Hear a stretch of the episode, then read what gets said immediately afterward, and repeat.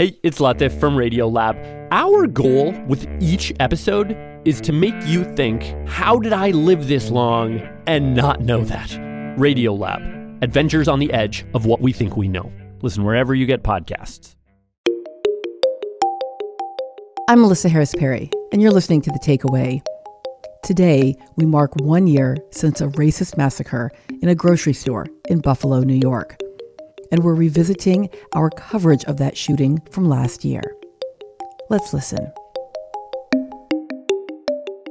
Ask yourself why it happened. Ask yourself what kind of nation are we that this is allowed? Ask yourself why are guns on the street that can take too many, so many people's lives in two minutes and three seconds? Ten people killed, three of them injured. Ask ourselves why our politicians refuse to believe in white supremacy. On Monday, residents of Buffalo, New York filled a local courtroom. Many of them were the family and loved ones of the 10 people who were murdered seven months ago on May 14th at the Tops Friendly Markets grocery store. Their names Roberta Drury, Margus Morrison, Andre Mackniel, Aaron Salter, Celestine Chaney, Heyward Patterson, Katherine Massey, Pearl Young, Ruth Whitfield, Geraldine Talley. All of them were black. The shooter who took their lives was enacting a white power fantasy of racial terror, and he live streamed online. The shooter faced 25 charges in New York State, including three counts of attempted murder for those who were wounded but survived, and 10 counts of first degree murder. Each murder charge carries a sentence of life without parole, and he pled guilty to all of them. The shooter was also charged with one count of domestic terrorism motivated by hate, a state charge that went into effect in 2020. And this is the first time it's been used. I'm joined now by Mark Talley, Executive Director of Agents for Advocacy, a nonprofit serving the Buffalo community. He founded in memory of his mother, Geraldine Talley, who was murdered in this shooting. Mark, thank you so much for being here. Thank you, Melissa. Glad to be on here talking to you. You just had your first Thanksgiving holiday without your mother. Can you tell us how you and your family are doing? Uh, I'm doing. Uh, I'm doing great. I mean, holidays that I uh, really wasn't a holiday person at that. I was very uh, introverted at that. My mother knew what type of what type of son she had. Uh, she knew I really wasn't high when it comes to family get-togethers, big type of holiday events, things things of that nature. So for me, I mean, it was a relatively, you know, pretty, somewhat pretty normal normal Thanksgiving. And trust me, after all of the all the things I was doing on Thanksgiving, delivering close to close to, if not over 700 meals to people, it was another day as usual for me. I know that your mother from your from your early childhood on um, had raised you as a, as a single mom and had high standards for you. Do you think she'd be proud that you spent your Thanksgiving in service in that way? Absolutely. I mean, she would have probably criticized, you know, me wearing sweatpants and no jacket in the cold weather, but no, I think she would definitely be happy with everything I did. Did you at least have a hat on, Mark? No hat needed. I got long hair; it can cover my ears. Tell me about the courtroom on Monday. There was a lot of a lot of people showed emotions there. The judge constantly kept. Um, I'm assuming the judge had to be thorough, so she kept reading the counts of everybody who died, what order in which they were killed, and where they were shot at. So most of the families at that time they didn't they didn't know when and how their family member died that day. They just know their family member did. So once the judge started um, reading off the accounts, it definitely got emotional for the majority of people, people in the courtroom. The man who took your mother's life, as well as all the other victims, did he face you? Did he express regret of any kind? Um, didn't face us, no regret. Uh, they had they had him surrounded by police. We were told that they did this because, you know, they were afraid that you know, maybe somebody from the our side, basically where um, all the people in attendance was sitting at, may try to jump over the rail and uh, maybe attack them. And they had them looking very, very clean cut and innocent in appearance. But uh, yeah, the gentleman never once looked at us, showed any any emotion or remorse. Does it feel like justice for you? Well, that that's in the eye of the beholder, right there. It depends what you think is justice. To me, him going to jail, prison, and being sentenced, that's not justice for me. What may happen to him while he's in jail or prison, that'll feel more like justice for me. This is a white supremacist. He has said so. He was motivated by racial hate. Yours is not the first black family, nor likely the last to be um, affected by a racist murder. How does that hate affect how you understand what would constitute justice in this case? I mean, it really doesn't doesn't affect it at all. I mean, America was um, not necessarily founded, but America began its infant history, what, around 1619. Uh, and since then, America has constantly showed a tendency in hatred of racism, having strong ties of xenophobia. So, I mean, you can you can just Google right now your phone racist attack, and you'll get hundreds of stories.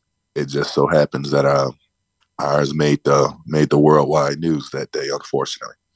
But it's so many racist attacks that happen on a daily occurrence that doesn't get that attention and notoriety. So this just feels like another another day being a minority in America because, you know, we can shout and scream, but until real change gets done and America decides to recognize its past, present, and racial tendencies going forward in the future, we will constantly have um, black people, minorities screaming about racism. But unless it gets done, no, it'll just be a waste, waste of breath and us screaming. Mark, Talley, thank you so much for taking the time for speaking with us, and thank you for your work. Mark is executive director of Agents for Advocacy and is serving in the Buffalo community. Mark, thanks again for joining us on The Takeaway. Absolutely. Thank you too.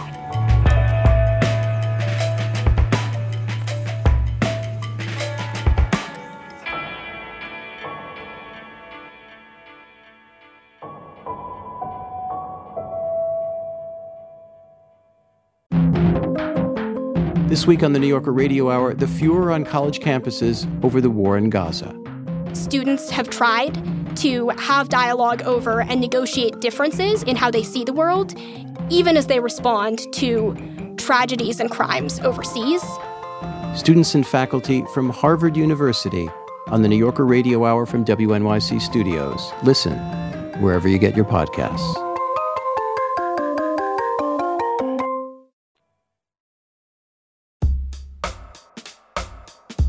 Welcome back to The Takeaway. I'm Melissa Harris Perry.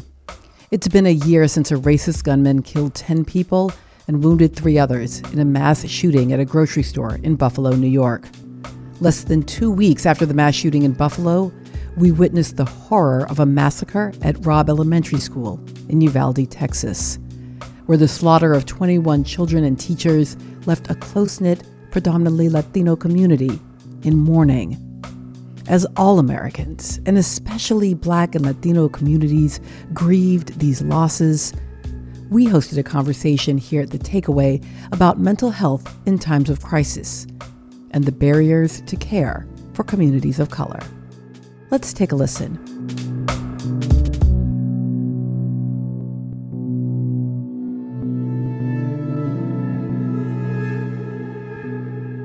Joining me now is Luis Zayas, who is Dean of the School of Social Work and a professor of psychiatry at the University of Texas at Austin. Dean Zayas, I appreciate you joining us. Thanks for inviting me, Melissa. So, in Buffalo, there was a racial motivation to the crime. Does not seem to be the case in Uvalde, but this is a predominantly Latino community. Does that identity matter? Do do Latino identities matter when it comes to the question of of grief and loss in this moment? Melissa, it matters to the families who have and the community that's been deeply affected. Primarily because how we grieve, how we mourn is influenced by our culture and our background. And in Uvalde, unfortunately, we had this awful tragedy. It wasn't seemingly a question of race, but rather just a troubled young man. And so the community will have its own way of mourning and grieving the loss of these children, regardless of our you know, race, ethnicity, religion. This is, as President Biden said, you know, ripping a part of our soul uh, out of us. So the parents and the community are, community are really suffering. Each and every one of those families will be mourning in their own way, informed by their culture, because we cannot think of Latinos as monolithic in the community of Uvalde, which involves primarily Mexican and Mexican Americans. We would expect to see other other folks from Central America, for example, who might have integrated into the community, whose children were perhaps in that school. And oftentimes, those folks may be undocumented. Mm-hmm. So it's going to be hard for them to grieve the way the other families grieve. Why would undocumented status be associated with the capacity for, for public grieving of, of your child? Undocumented people have to live in the shadows constantly, even with uh, US born children or children who are also undocumented. They send their kids to school, but they do not have access to the benefits of much of our society, things like insurance and the protection of the law. So to go to a federally qualified health center, for example, or another clinic or hospital to get mental health services means that it exposes them. Consequently, their grieving will be different than the families who have been in Uvalde, say, for generations, who work for the, the town, for the local merchants, uh, have their own businesses, who are insured or perhaps receive uh, Medicaid and other benefits the undocumented won't. And their grieving may be done much more privately. So in Uvalde, we will probably see families who can come together and mourn in a public space with the television cameras and, and reporters all around them, where many of the undocumented will have to grieve quietly at home, perhaps without grief counselors and other services. That's not to say that there won't be local social service agencies, nonprofit organizations that will step up and offer services, but it still means that the fear remains. And to some families, it may not matter. They've lost a child. So to lose their chance of pursuing the American dream here may all have gone down with that child and are willing to take the risk of deportation. Hmm. But it is going to be very difficult for those families. So I so appreciate the way you walked us through some of the reasons that uh, an individual or a family might be reluctant to seek mental health care, grief counseling at this time. But what constitutes culturally competent grief counseling or mental health services at a time like this?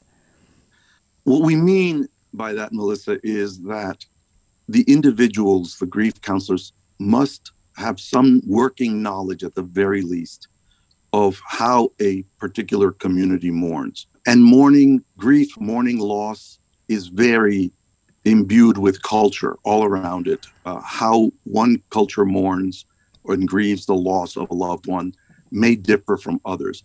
So, in a community such as Uvalde, we may have the, the different uh, forms, and it would it may be different. For example, for an undocumented family that of indigenous background from, say, the highlands of Guatemala, who may grieve differently based on their religion or their beliefs than we might do in a Western world. So, for a grief counselor, it that individual needs to at least have a working knowledge of that culture, even if it means learning it at the moment from the very family that they're working with. So, the approach of culturally competent mental health care really begins with a certain level of humility that I don't know your culture. Uh, I'm learning your culture, but I'm here to help you.